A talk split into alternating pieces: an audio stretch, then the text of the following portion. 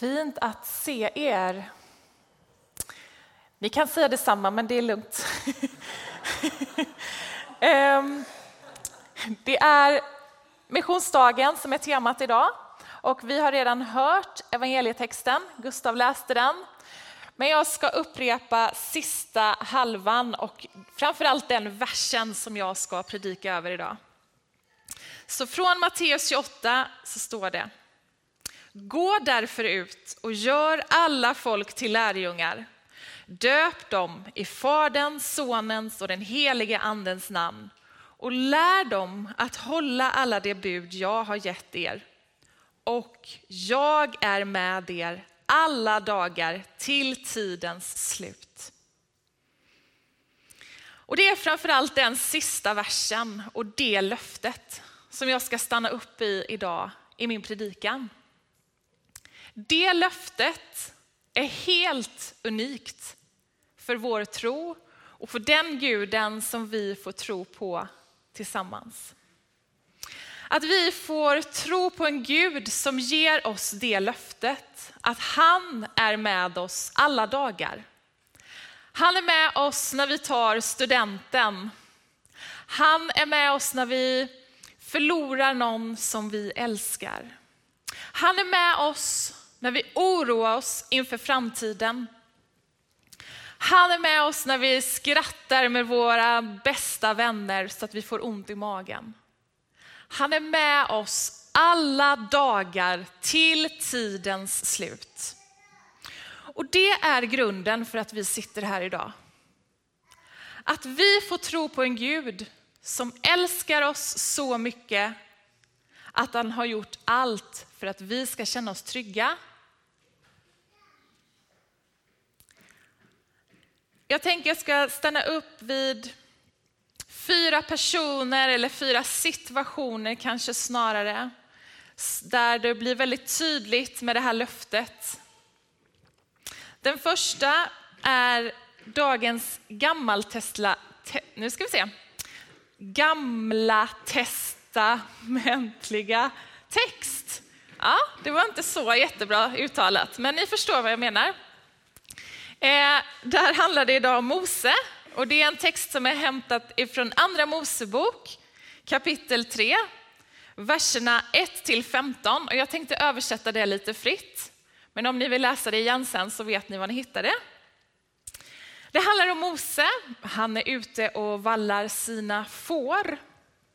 Han gör någonting väldigt vanligt som han gör varje dag. Då när han är ute och vallar fåren så kommer Herrens ängel och Gud uppenbarar sig för Mose i en brinnande buske. Och då säger Herren till Mose, jag har sett hur mitt folk plågas. Därför vill jag befria dem. Och jag sänder dig Mose. Mose han invänder starkt i vers 11. Hur, hur ska någon som jag kunna göra det här uppdraget? Gud svarar, jag är med dig. Jag är med dig. Så vi får tro på en Gud som ser världens nöd. Människor som plågas och lider. Och Guds lösning är att han sänder oss, dig och mig, men också oss som församling. Att vi får vara de vi är. Vi får älska människor. Vi får bry oss om andra människor. Det finns ingen mall på hur vi ska möta människors behov och nöd. Det fanns ingen mall för Mose, men det finns ett löfte. Att han som vi tror på, han är med oss. Den andra personen, eller personerna blir det ju då, det är ju från dagens text och det är lärjungarna. De hade under tre år fått följa Jesus.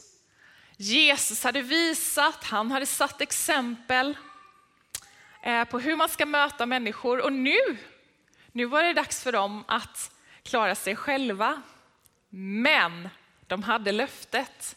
Han säger till dem idag att ni ska gå ut i hela världen, ni ska älska människor, ni ska se människor, ni ska be för sjuka och så vidare.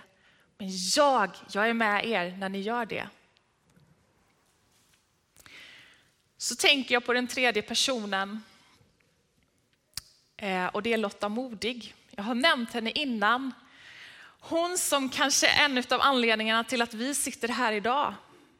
Hon som på 1870-talet samlade människor här i Växjö för att gestalta Guds kärlek på just den här platsen. Och jag tror och är övertygad om att hon också fick ta emot det här löftet.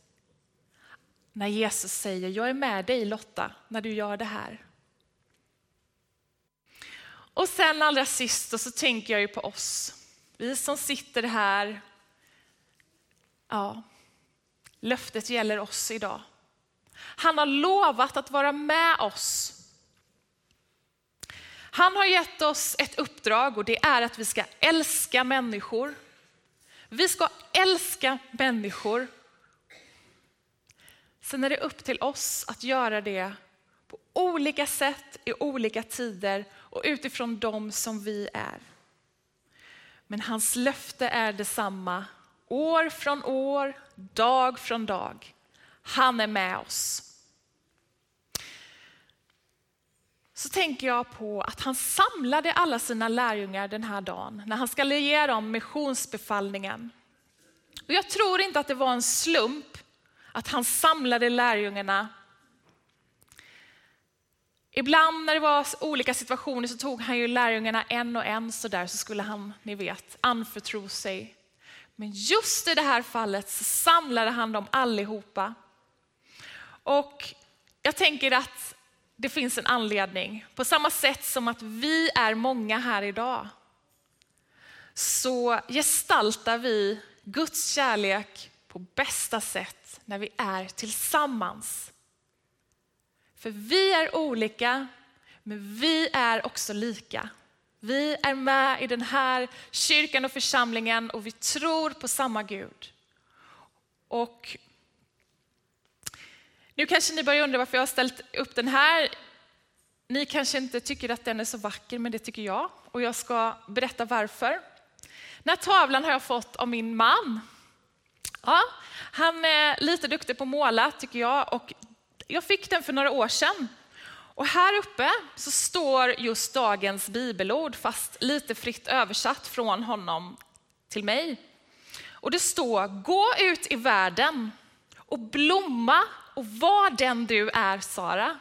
Så att andra människor ser Guds kärlek genom ditt liv. Och jag tänker att det här handlar inte om den här tavlan, Eh, men för mig blir det en sån tydlig påminnelse att när vi använder våra talanger, gåvor, erfarenheter, relationer till att gestalta Guds kärlek, så blir det så bra. Det hade inte blivit lika bra om jag hade försökt att måla någonting, men jag gör andra saker för att gestalta Guds kärlek. Och Det som är så bra med den här, för just mig, och jag tänker att ni andra har andra saker det är att vi är beroende av varandra här i församlingen och med dem vi har nära oss till att bli påminda om just Guds trofasthet. Att vi får tro på en Gud som alltid är oss nära, varje dag. Så min fråga och påminnelse till dig här är, hur använder du dina gåvor och talanger? Hur uppmuntrar du andra så att de får blomma och gestalta Guds kärlek på det sättet som är bäst för just den personen. Hur uppmuntrar vi varandra här i församlingen att göra just det? För vi behöver eh, gestalta Guds kärlek tillsammans. Vi behöver påminna varandra om Guds trofasthet och vi behöver hjälpas åt att berätta för vår stad om den Gud vi tror på. Vi har nu bott i Växjö i 299 dagar idag. Man kan tänka sig en applåd på det, men, men det är lugnt. Vi, vi, Vi trivs väldigt bra i alla fall här i Växjö. Så vet ni det. Ehm, men det här året, som det snart är, har varit upp och nedgångar och det har hänt väldigt mycket. Och jag tror att vi hade inte trivts så bra eller klarat alla de här 299 dagarna så bra om vi inte hade haft människor, er, runt om oss som hade påmint om att vi får tro på en Gud som är trofast. För så är ju livet. Inte bara vårt första år i Växjö utan allas våra liv, att det går upp och ner.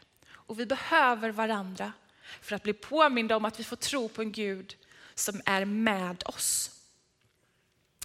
Vi försöker på lite olika sätt att lära känna våra grannar. Och eh, ja, vi är ganska så, ja, vi behöver inte gå in på detaljer, men vi är ganska framåt och vi hejar och vi pratar och så. Eh, ett par har vi inte sett så mycket av, men vi hejar alltid trevligt. Ehm, och nu här förra veckan så baxade vi in en stor gammal 70-talshusvagn på vår uppfart.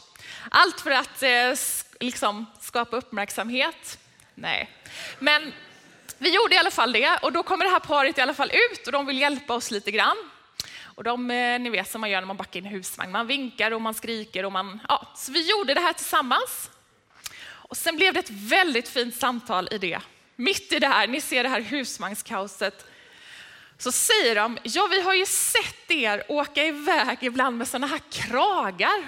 Ja, är det så att ni jobbar i kyrkan? Mm, det kunde vi inte neka till. Um, och så där får ett samtal börjar. Där kvinnan, och jag får berätta det här, kvinnan i det här paret, hon säger så här. Ja, min mamma, hon bad alltid för mig när jag var liten och vi gick till kyrkan flera gånger varje år. Men nu var det länge sedan.